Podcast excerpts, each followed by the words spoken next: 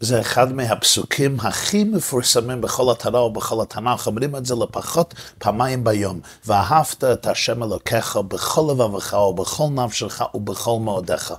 פסוק בפרשת ואת חנן בספר דברים, פרק ו', פסוק ה'. אבל מה הפירוש? ואהבת את השם אלוקיך בכל לבבך. מה הפירוש שאני אוהב אותך בכל הלב, ולא בחצי הלב, ולא עם שליש הלב, לא עם רביעייה הלב? איזה רש"י, רבנו שלמה יצחקי. מצטט שני פירושים, שני הסברים, הוא מצטט אותם מספרי. הפירוש השני כותב ככה, דבר אחר, בכל לבבך, שלא יהא לבך חלוק על המקום. פירוש הדברים, חכמינו זיכרונם לברכה, כינו לה הקדוש ברוך הוא בשם מקום. אז הוא אומר, ואהבת השם אלוקיך בכל לבבך, פירוש שהאהבה תהיה ותחדור בכל הלב, שלא תהיה מחלוקת, לא יהיה מדון ומריבה.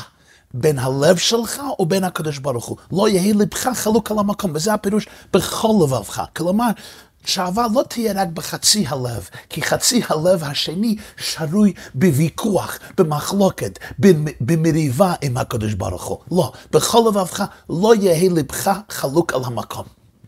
וכאן באמת צריך להבין מה פירוש הדברים שהלב שלי יש לו מחלוקת, יש לו מריבה כביכול עם הקדוש ברוך הוא, והפסוק, התורה אומרת לי, ואהבת השם אלוקיך בכל לבבך, לא יהיה לבך חלוק על המקום, לא תהיה מחלוקת ביניכם. מה פירוש הדברים?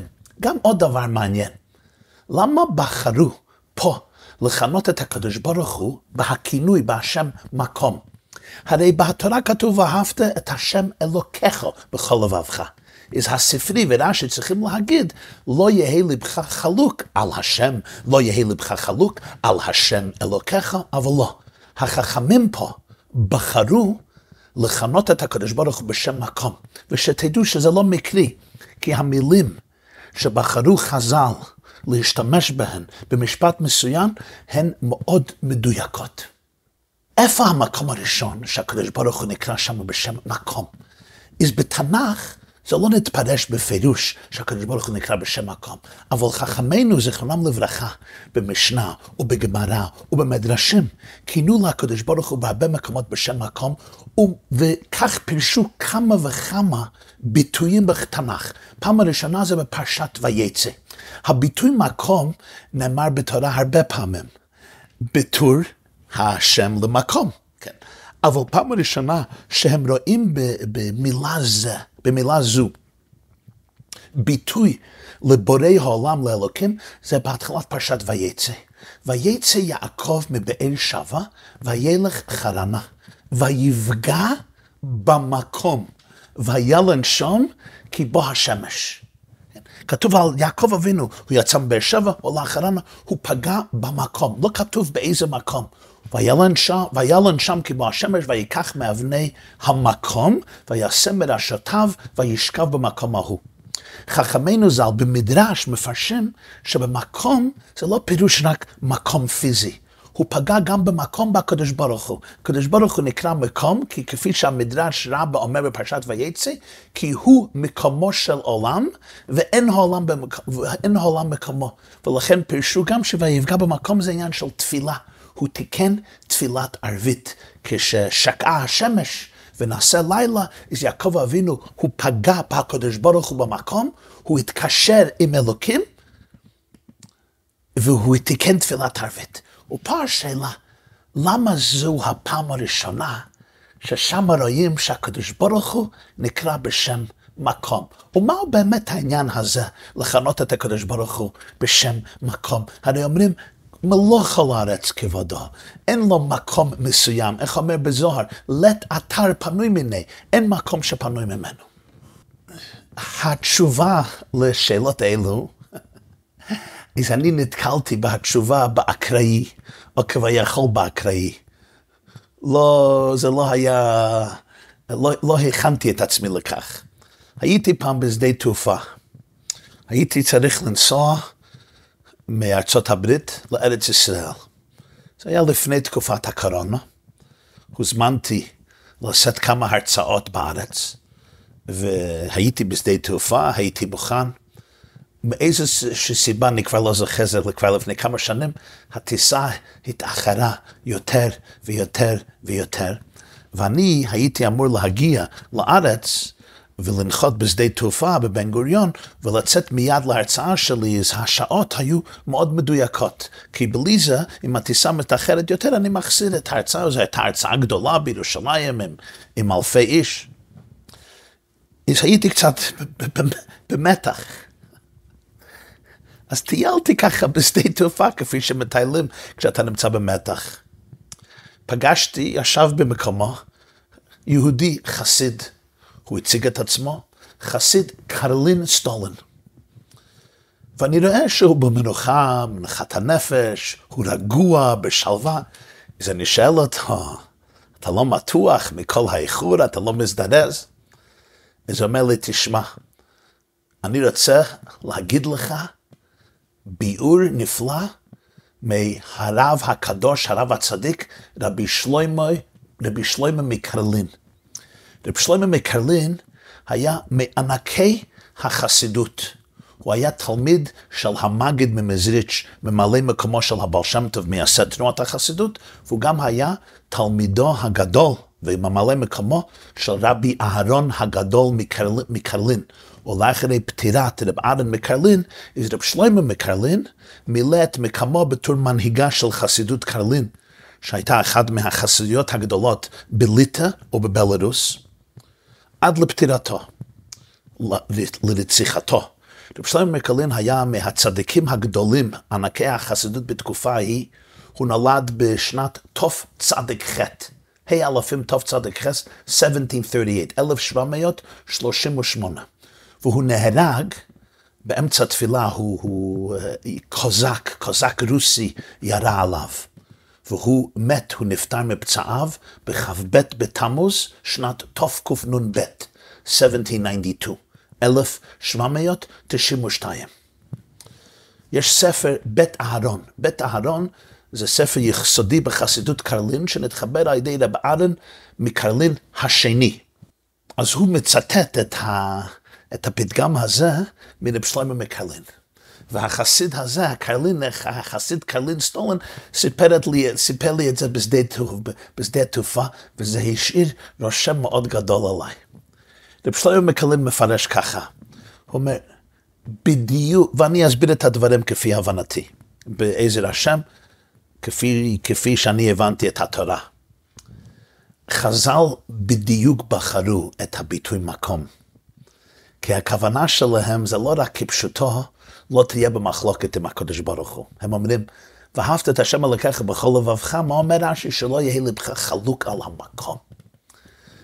לעתים תקופות בחיים קיימת, שוררת מחלוקת בין האדם ובין המקום שבו הוא נמצא. על זה אומרת התורה, לא יהא לבך חלוק על המקום.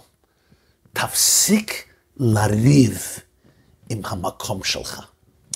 כשאומרים מקום, הכוונה, המשמעות, מקום פיזי וגם מקום נפשי, מקום, מקום פסיכולוגי, מקום רוחני. יש המקום הגשמי, החומרי, ויש גם המקום הרוחני. לפעמים במשך החיים שלי, אני במחלוקת תמידית עם המקום שלי. אני שונא את המקום שלי, אני מתווכח עם המקום שלי. אני אומר לעצמי, אני אומר לאחרים, אם רק הייתי נולד במקום שני, אם רק הייתי גדל בבית אחר, אם רק הייתי נמצא באווירה שונה, אם רק הייתי מוקף מסוג אנשים אחרים. אם רק הייתי במקום כזה, במקום כזה, במקום כזה, ולא, בעיקר לא במקום זה שאני שרוי בו ושאני גדלתי שם, איי, אז הייתי בן אדם מוצלח, אז הייתי מבסוט, אז החיים היו כיף, היו מאושרים, אז הייתי מצליח בחיים. אני מקלל תמיד את המקום שלי. יש מקום במובן שני, מקום במובן נפשי רוחני. זה לא המקום הפיזי, אבל זה, uh, באנגלית אומרים mental space, המקום הפסיכולוגי שבו אני נמצא. והוא מאוד קל תמיד להיות במחלוקת, או לפעמים להיות במחלוקת עם המקום הזה. אם רק לא הייתי צריך לטפל בעניין זה, אם לא היה לי אתגר זה, אם לא היה לי תסבוך זה, אם לא היה לי בעיה זו, אם הייתי במקום כזה, במקום כזה, וואו, וואו, וואו. אני הייתי גדול שבגדולים, ענק שבענקים, איש מוצלח, אישה מוצלחת, בן אדם שמח. על זה אומרים חכמינו ז"ל, לא יהא לבך חלוק על המקום. תפסיק לנהל מחלוקת עם המקום שלך. למה? למה? כי ברוך המקום ברוך הוא. אני צריך להבין, אני אמיר להבין, שהמקום שבו אני נמצא, שם נמצא המקום, הקדוש ברוך הוא. כלומר, זה לא טעות, זה לא במקרה. שנולדתי במקום זה, או גדלתי במקום זה, או אני נמצא במקום זה, או אני עובר מסע זה ומקומות אלה בחיים, כפי שדיברנו בפרשת מסע על מסעות החיים, ויכתוב משה את מוצאיהם למעשיהם על פי השם ולמוס... את מוצאיהם למעשיהם ולמעשיהם למוצאיהם. זה לא מקרה, זה לא טעות. ואפילו אם המקום כואב, פירוש הדברים שהקדוש ברוך הוא שלח אותי ויצר אותי במקום זה, כי השליחות שלי בחיים נמצא במקומות אלו, ושמה אני אגשים את הכוחות שלי ואני אמלא את יהודי ותפקידי בעולם ואני אוכל להיות את הבן אדם ש... ואני, I could become the human being I'm supposed to become, אני יכול לפתח עצמי להיות הבן אדם שהקדוש ברוך הוא רוצה שאני אהיה. ובואו נסביר את הדברים. כוונה, כוונת הדברים זה לא שאף פעם אסור לי להגר, ללך ממקום אחד למקום שני. לפעמים בן אדם רואה שהמקום הזה הוא לא בשבילו, וצריך להשתמש בשכל הישר, ועשה לך רב, וקנה לך חבר, וההחלטה צריכה לבוא ממקום של, של, של חוזק ושל כוח, לא ממקום של חולשה, ולא בריחה מן המערכה. ולפעמים זה לא המקום שלי. לפעמים אני רואה, אולי אה, לא צריך להיות תקוע. בן אדם יש לו משנה, הוא צריך להיות תקוע שם כל החיים. לפעמים צריך לחשוב על שינוי מקום. משנה מקום, משנה מזל לטובה ולברכה. ודאי. אבל העניין הוא ככה, כל זמן שאני נמצא פה במקום הזה, אז זה המקום שלי. אם זה המקום שבו אני נמצא, אולי בשנה הבאה אני אלך למקום אחר. אולי בשבוע הבא אני צריך ללכת למקום אחר. נכון. ודאי, ש... ואותו דבר במובן רוחני. הפירוש הוא שהבן אדם לא צריך להיות תקוע במקום אחד, חס ושלום. ילכו מחיל אל חיל יראה אל אלוקים בציון. איך אומרת הגמרא במסכת ברכות, תלמידי חכמים, אין להם מנוחה לא בעולם הזה ולא בעולם הבא, שנראה ילכו מחיל אל חיל. אבל העניין הוא אם זה המקום שבו אני נמצא, אם אלה הנסיבות שעימם אני נתקל, אם אלה האתגרים, התסבוכים, הבעיות, הניסיונות, האתגרים והמשברים הנפשיים, אם זה המקום שלי, לא יהיה לבך חלוק על המקום. אל תשקיע את הזמן, את האנרגיה, את הכוחות, לחשוב כל היום, אם אני הייתי במקום אחר, וואו, אז החיים שלי היו משהו אחר. זה המקום שלך, פירוש, זה השליחות שלך. הקדוש ברוך הוא נמצא פה במקום הזה, גם כי אלך בגי צלמובס לא יירא רע, כי אתה עמדי. איך עומד עובד המלך בכ"ג ובתהילים קל"ט, עם עסק שמיים שמה אתה, והציע שאול, כך. עסק ענפי שחר, אשכנה באחרית ים, גם שם תאחזני ימינך. ואומר, החושך ישופני ולילה אור בעדני. גם חושך לא יחשק ממכה, ולילה כיום יאיר כחשיך הקהרה, כפי שהמשורר אמר בקפיטל, בפרק קל"ט בתהילים. אז פירוש הדברים, המקום אולי יכול להיות מקום לא קל. אולי זה מקום כואב, אולי זה מקום קשה. יש אלה בינינו, יש כאלה שנמצאים פה ושמסתכלים או שומעים, שהמקומות שהחיים לקח אותם אל המקומות האלה הם לא היו מקומות קלים. אבל אל יהא לבך חלוק על המקום. אם אני, אני צריך להרגיש את הכאב, אבל אם אני משקיע היום והלילה, לחלוק, לנהל מחלוקת עם המקומות שלי, להתאכזב שוב ושוב מהמקום שלי, זה שני דברים. דבר אחד, כוחות אלו אני צריך להשקיע בשיפור המצב, לא באכזבה. דבר השני, לפעמים אני שולל מעצמי, אני גוזל מעצמי את ההזדמנות למצוא את האוצרות, את האפשרויות המיוחדות, את הפוטנציאל שנמצא דווקא במקום זה. ואני צריך להגיד לכם, את המילה הזו, את הפתגם הזה, את התובנות הזו של רב שלום מקלם, כן? שמעתי בשדה תעופה, זה שמעתי במקום שלא רציתי להיות שם. רציתי להיות שם לכמה דקות, אבל לא להישאר שם כל היום וחצי מהלילה. זה היה באמת מקום שלא הייתי רוצה. ליבי היה חלוק על המקום, שדה התעופה קנדי. אף אחד לא אוהב להיות בשדה תעופה, לשב שם על, ה, על הכיסא שלא נוח כל כך. רציתי להיות בבית במיטה שלי. ובאותו מקום דווקא. שמעתי את הרעיון הזה של רב שמעון מקלין, שבאמת שינה את ההשקפה שלי על המקומות ששם אני נמצא בחיים, אם במובן פיזי, אם במובן פסיכולוגי.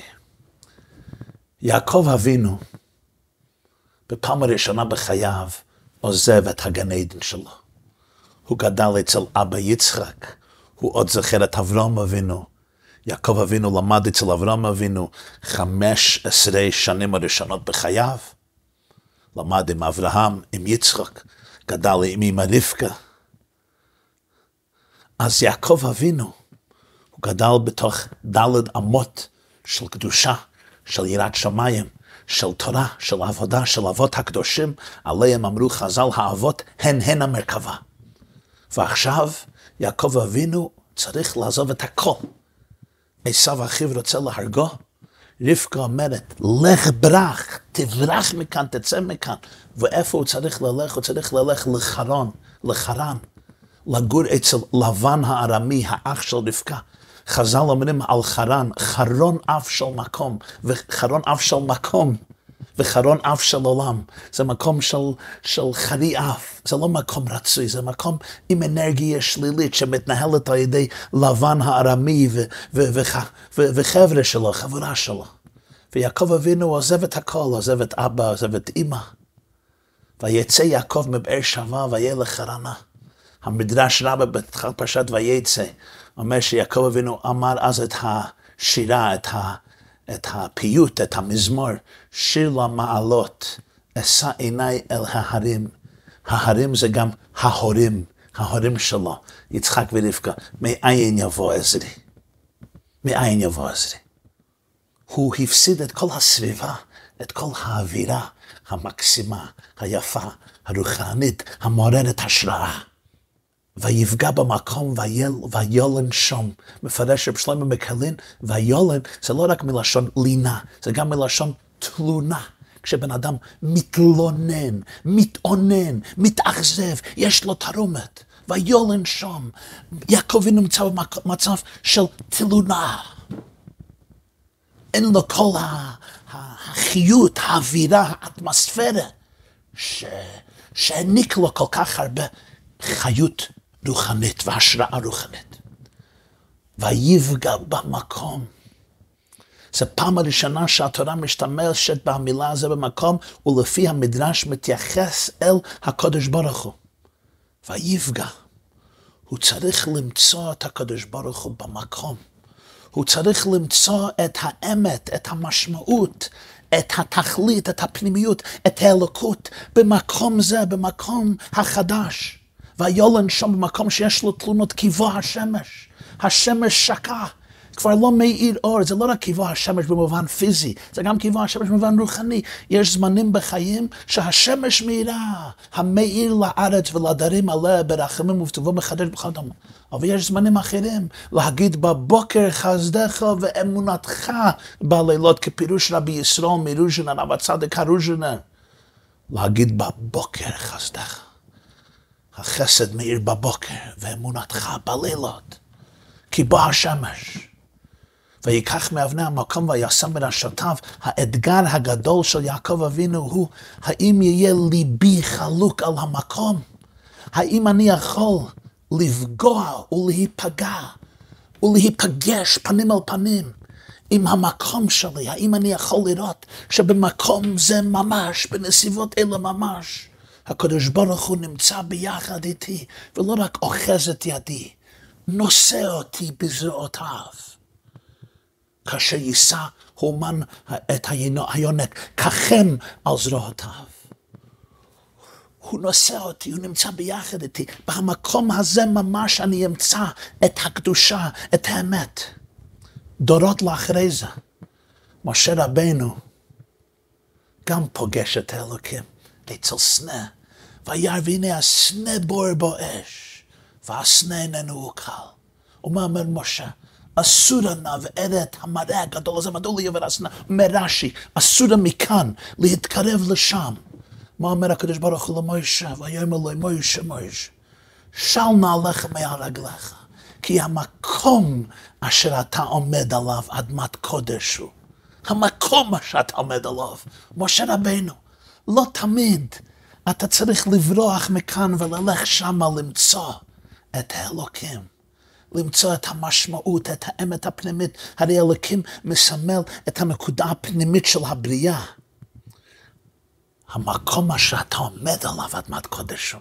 אם אתה יכול לגלות בתוך המקום שאתה עומד עליו שמה, בתוך הנסיבות של החיים שלך, בתוך המצב שבו אתה נמצא, שמה תמצא את אדמת קודש הוא.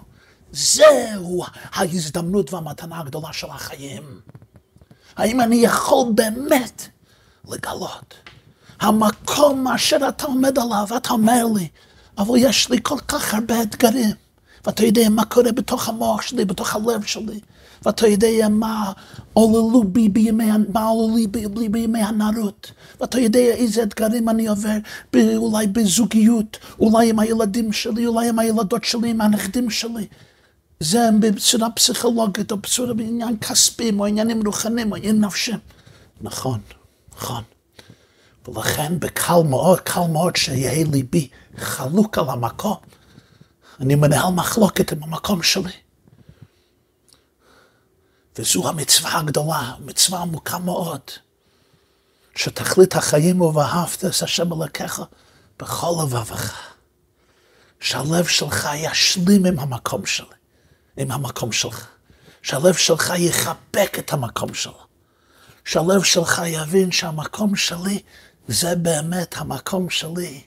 שם אני אפגש עם המקום האמיתי, עם הקדוש ברוך הוא שנמצא דווקא במקום שלי, המקום שאתה עומד עליו אדמת קודש הוא.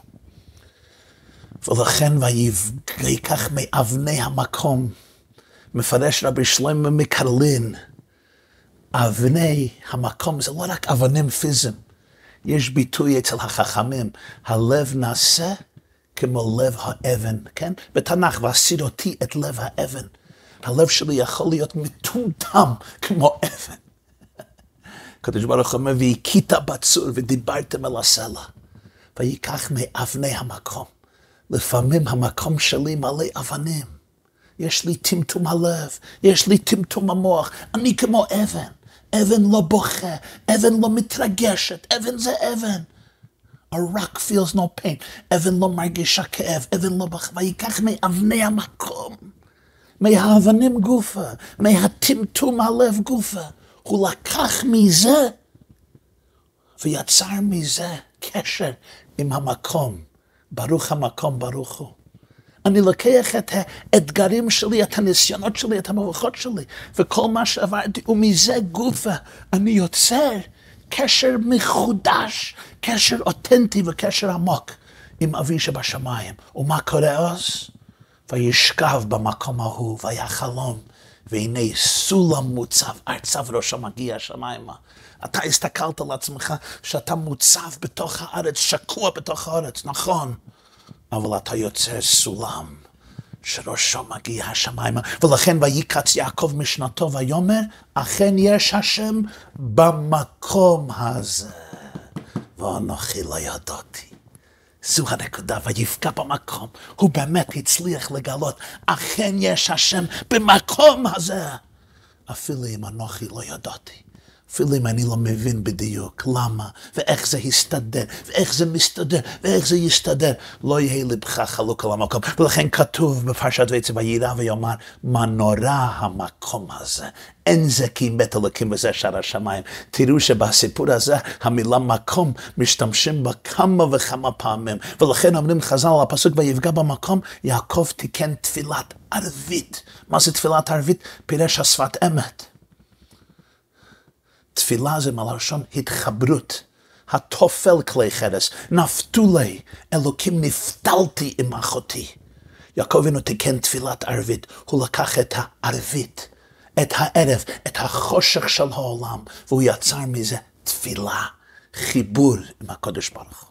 אפילו מהערבית, מהחושך שלי, מאבני המקום, הוא יוצר תפילת ערבית. הוא יוצר דרך חיבור חדש. כפי שהבעל שם טוב פעם פירש, מעריב זה חושך, מעריב. המעריב ערבים, ערב, ערב ויהי בוקר, ערב זה חושך, זה לילה. אבל זה גם מלשון עריבות, מתיקות, והרבנו, וסרבנו. מאכל ערב.